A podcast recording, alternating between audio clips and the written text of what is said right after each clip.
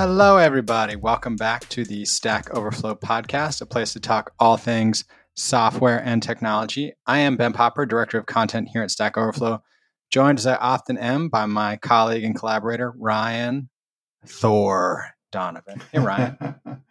Hello, Ben. Do you have a middle name I can I can uh, shout out? Mig Migdal is a Hebrew word. I think it means tower. It might have some significance, you know, somewhere, but it's not quite as. It doesn't have any movies attached to it that I'm aware of. No Marvel not franchise. Yet, not yet. So you and I have been on many episodes talking about crypto, Web three, blockchain. You know, you often shake Sure. your fist, angry old man at the cloud about it. But today we're talking about a hash graph, Right. which is not a blockchain. Right. So we're going to hear, you know, don't bring any preconceptions to this, okay? Too late. Our guest today is Matt Woodward. He is head of developer relations at Swirlds Labs, which is working on getting folks uh, interested in this technology and adoption of Hedera. Matt, welcome to the show. Thank you very much for having me, guys. Pleasure to be here. So let's start out, Matt. Just give a little background. How'd you get into this world, you know, of software and technology, and what landed you in the role you're at now? Yeah, for sure. Um, I should probably start with a bit of a confessional that I've been a, a full stack developer for 20 years. I kind of feel like that's a, a preface that I kind of probably should throw should throw Right. out there for my You sins. visited Stack Overflow once or twice, maybe. Yeah, yeah, something like that. Um, I guess kind of if I just bounce through my career for you a little bit, I suppose early career I kind of was in that space uh, as as we all do of learning how to build new sort of end to end systems and thankful and lucky enough to have some great mentors at that time in my career and I shifted from there into uh, learning how to do integration with enterprise systems. So, kind of stepping up into that sort of big world of having systems talk to one another. Um, and then, sort of the last 10 years of my career, I kind of stepped more into a an owner operator kind of space. So, kind of really looking at things through the lens of innovation and startups and running companies in that sort of way. So, that was really interesting from more of a business lens.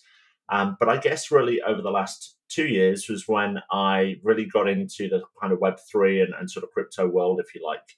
Um, so that's where I guess in that part of my journey, I was sort of initially learning about those ecosystems. Um, you know, trying to figure out how to use them, uh, how they were created, how they were made, all those all those type of things that kind of intrigue you as a as a technology sort of person that you're sort of passionate about. And it was kind of in that space that I found Hedera. I was super impressed with their technology early on and really kind of that pulled me in to want to go a bit deeper. And I, I really liked their focus on sustainability and ethics as well. So I guess kind of I, I gradually got pulled into that and you know I did things like creating my own NFT project and that's where I started to get my hands dirty a little bit in the, in the kind of DLT space trying to go okay well how do I use this tech?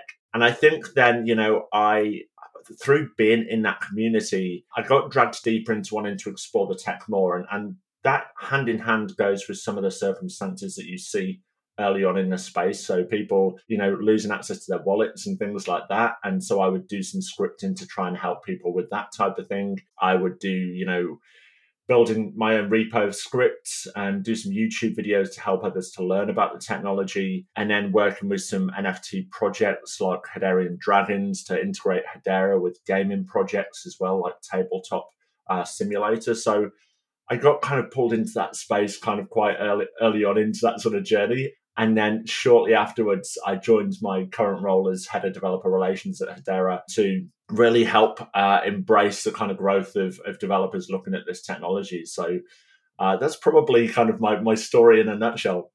Very cool. Well, good. Uh, yeah, I know some people, you know, have jumped headfirst into the crypto Web three ecosystem. I'm sure our listeners, many of whom are veteran developers, will appreciate that you did full stack before it and got drawn into this. Ben said at the beginning of the show, we've talked to a bunch of crypto folks, and uh, they're all using blockchains. And I found out you have you, you all use a hash graph. What's what's a hash graph, and what's the difference? Great question, uh, and one that comes up a lot, I think. Well, to start with, if we kind of look at it from the point of view that uh, blockchain, uh, it's the first generation uh, distributed ledger technology or, or DLT, right? Um, and that really gave us decentralized trust. It gave us programmable money as well. Um, as a platform, it uses a consensus mechanism called proof of work.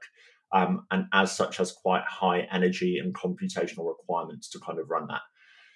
On top of that, you kind of have you know inefficiencies with that kind of technology as well because it is in essence a chain of blocks uh, and you constantly have to prune off any other blocks that are trying to sort of uh, come out the side as it were so you maintain the integrity of that single chain. Um, and i guess as a security measure as well it, it was designed to be slow uh, as part of that. Um, all of those factors kind of mean that that technology is, is inherently quite difficult to scale. Then you have uh, Hashgraph, uh, which on Hedera uh, as, a, as a third generation DLT, you would generally hope was going to be doing things a lot better, right? Um, so you're right. Fundamentally, uh, a Hashgraph is not a blockchain. Uh, the Hashgraph is an open source consensus algorithm and a data structure.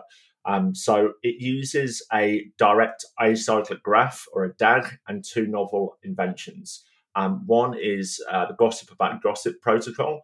Um, and that's what enables the nodes to very quickly synchronize their copies of the ledger. Um, the other one is virtual voting. Um, and that enables nodes to independently and consistently order transactions and arrive at that same result without the need to necessarily talk to each other and congest the network with votes or receipts. Um, so that capability is what enables Hashgraph to support upwards of 10,000 transactions a second and arrive at finality of consensus in three to five seconds. So, in essence, they're two ways of solving the same problem, if you like, but one is obviously more more efficient than the other. Um, so, hopefully, that clarifies that a little bit for you. Yeah, sure. Yeah, I'd I'd heard that uh, blockchains could only do you know three or four transactions a second. That is interesting that it's built for speed. Yeah. Correct. Yeah. Absolutely. And then, uh, Matt, one of the things you mentioned at the beginning, you know, thinking about moving from a more traditional full stack developer into the new world of Web3 and crypto was that you appreciated that, you know, Hedera had thought about the environmental impact from the beginning. So, what is the environmental impact and how does it compare to more traditional blockchains?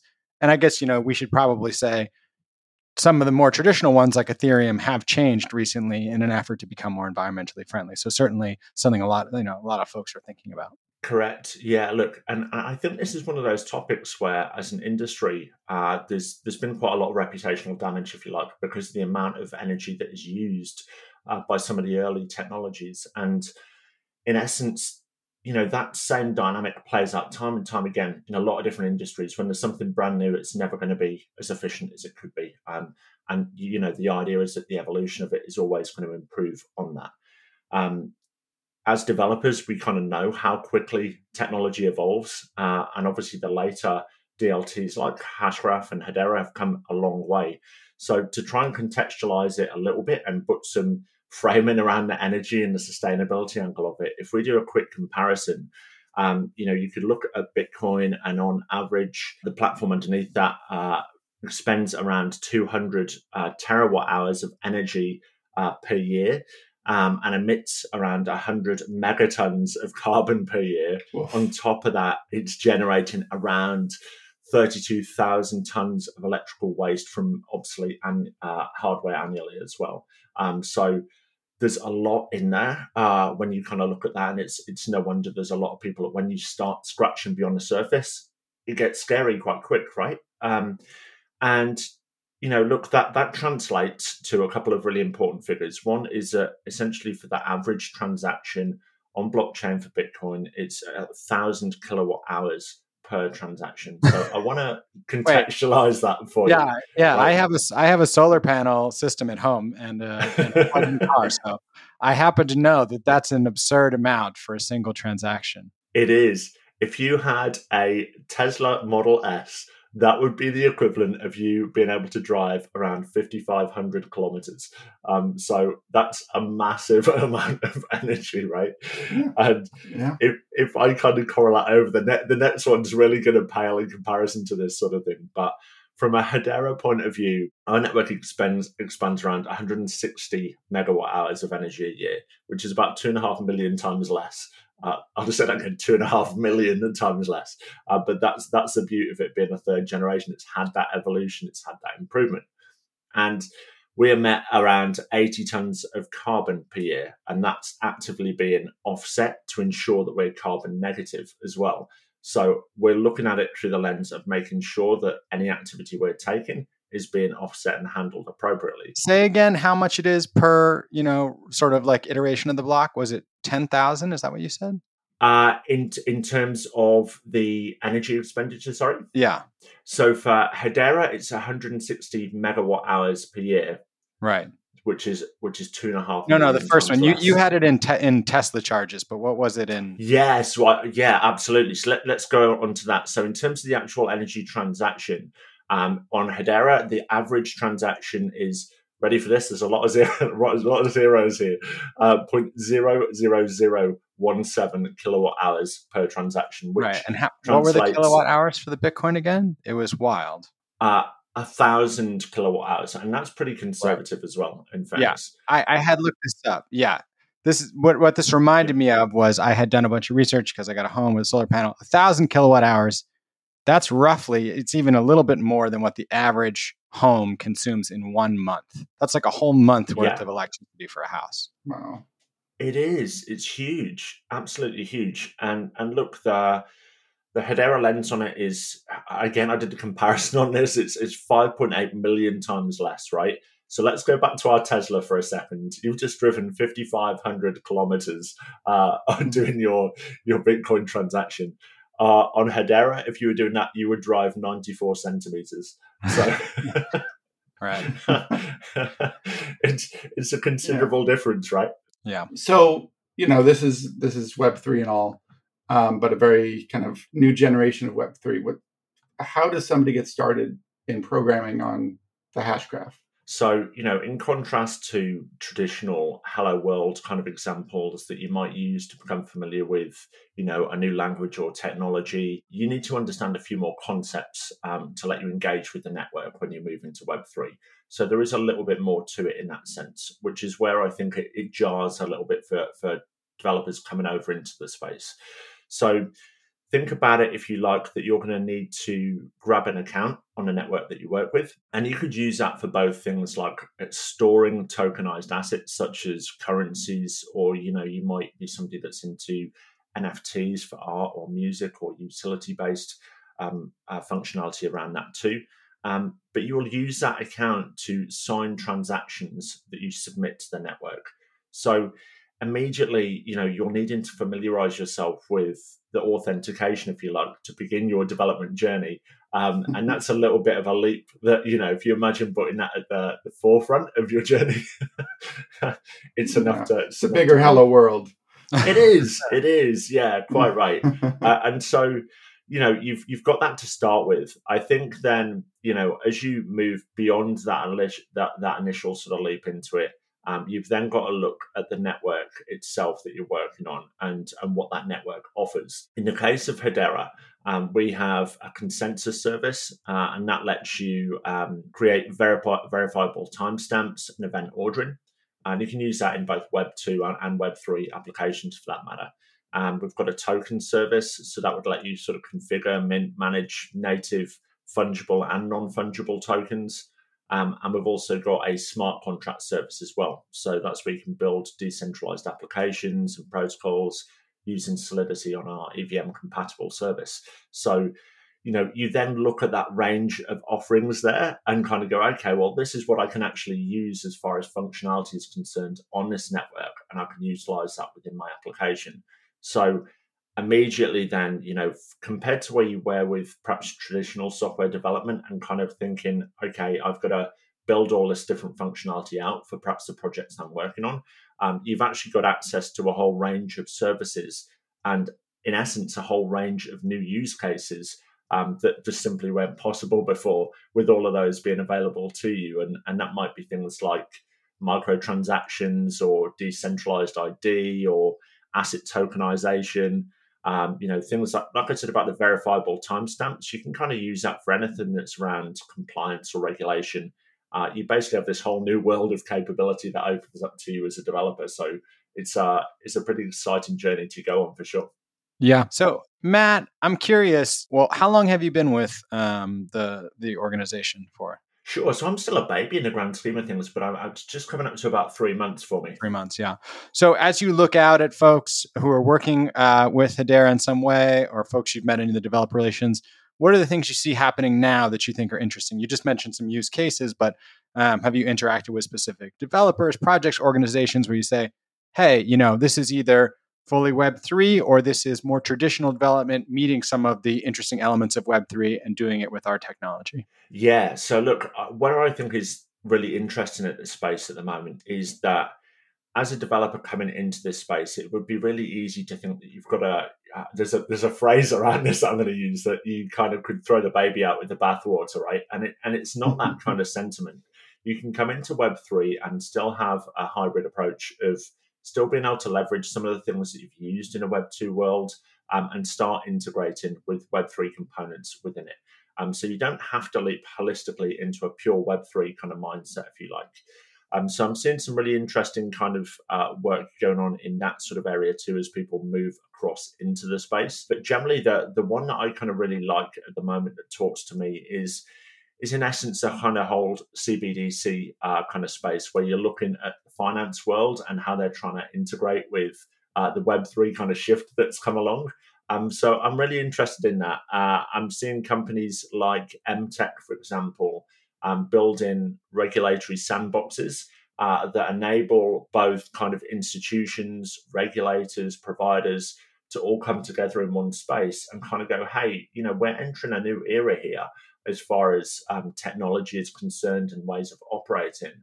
What does that look like for us? How can we put together policies, processes, ways of working in combination with the technology to get the outcome that we need to make this an effective and solution and way of working for, for people out there in the community. Um, and so I'm really kind of enjoying seeing that type of uh, development come about. Um, and you know, I'm enjoying seeing companies being open and curious about what this new kind of way of working can look like for them. So that's definitely something that's that's piqued my interest as I've been in the space. Cool.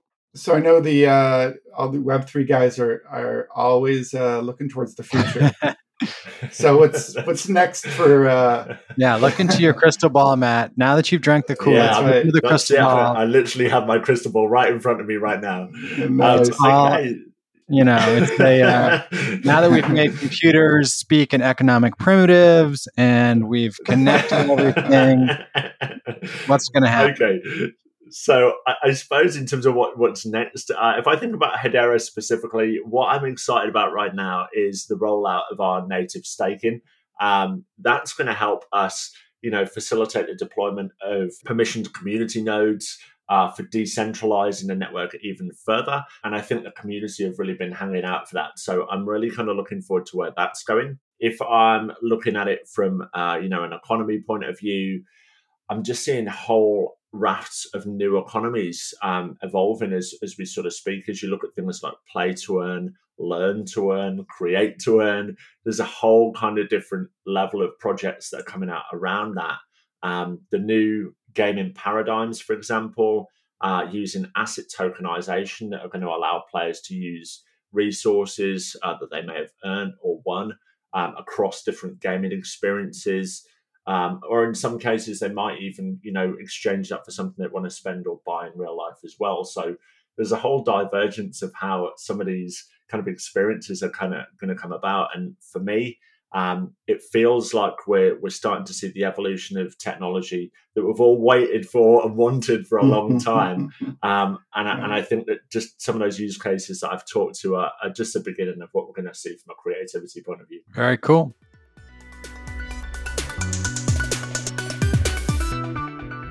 All right, everybody, it is that time of the show. I want to shout out a Stack Overflow user who came onto the network and asked a stellar question. They were given the stellar question badge, which means this question was bookmarked by 100 users.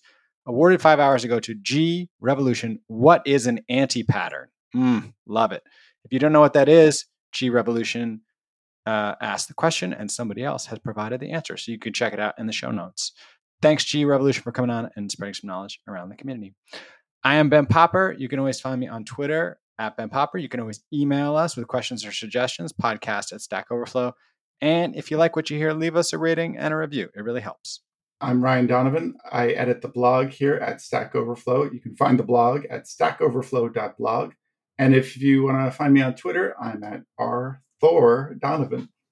So, and uh, I've been Matt Woodward here, the head of developer relations at Swirlds Labs, uh, supporting the growth and development of Hedera. Uh, to find out more about Hedera, you can head over to hedera.com, hit the start button there to find out more. If you'd like to search me out on Twitter, I'm also available as Woodward Matt on Twitter, uh, and I would welcome connecting with you. Awesome. All right, everybody. Thanks for listening, and we will talk to you soon.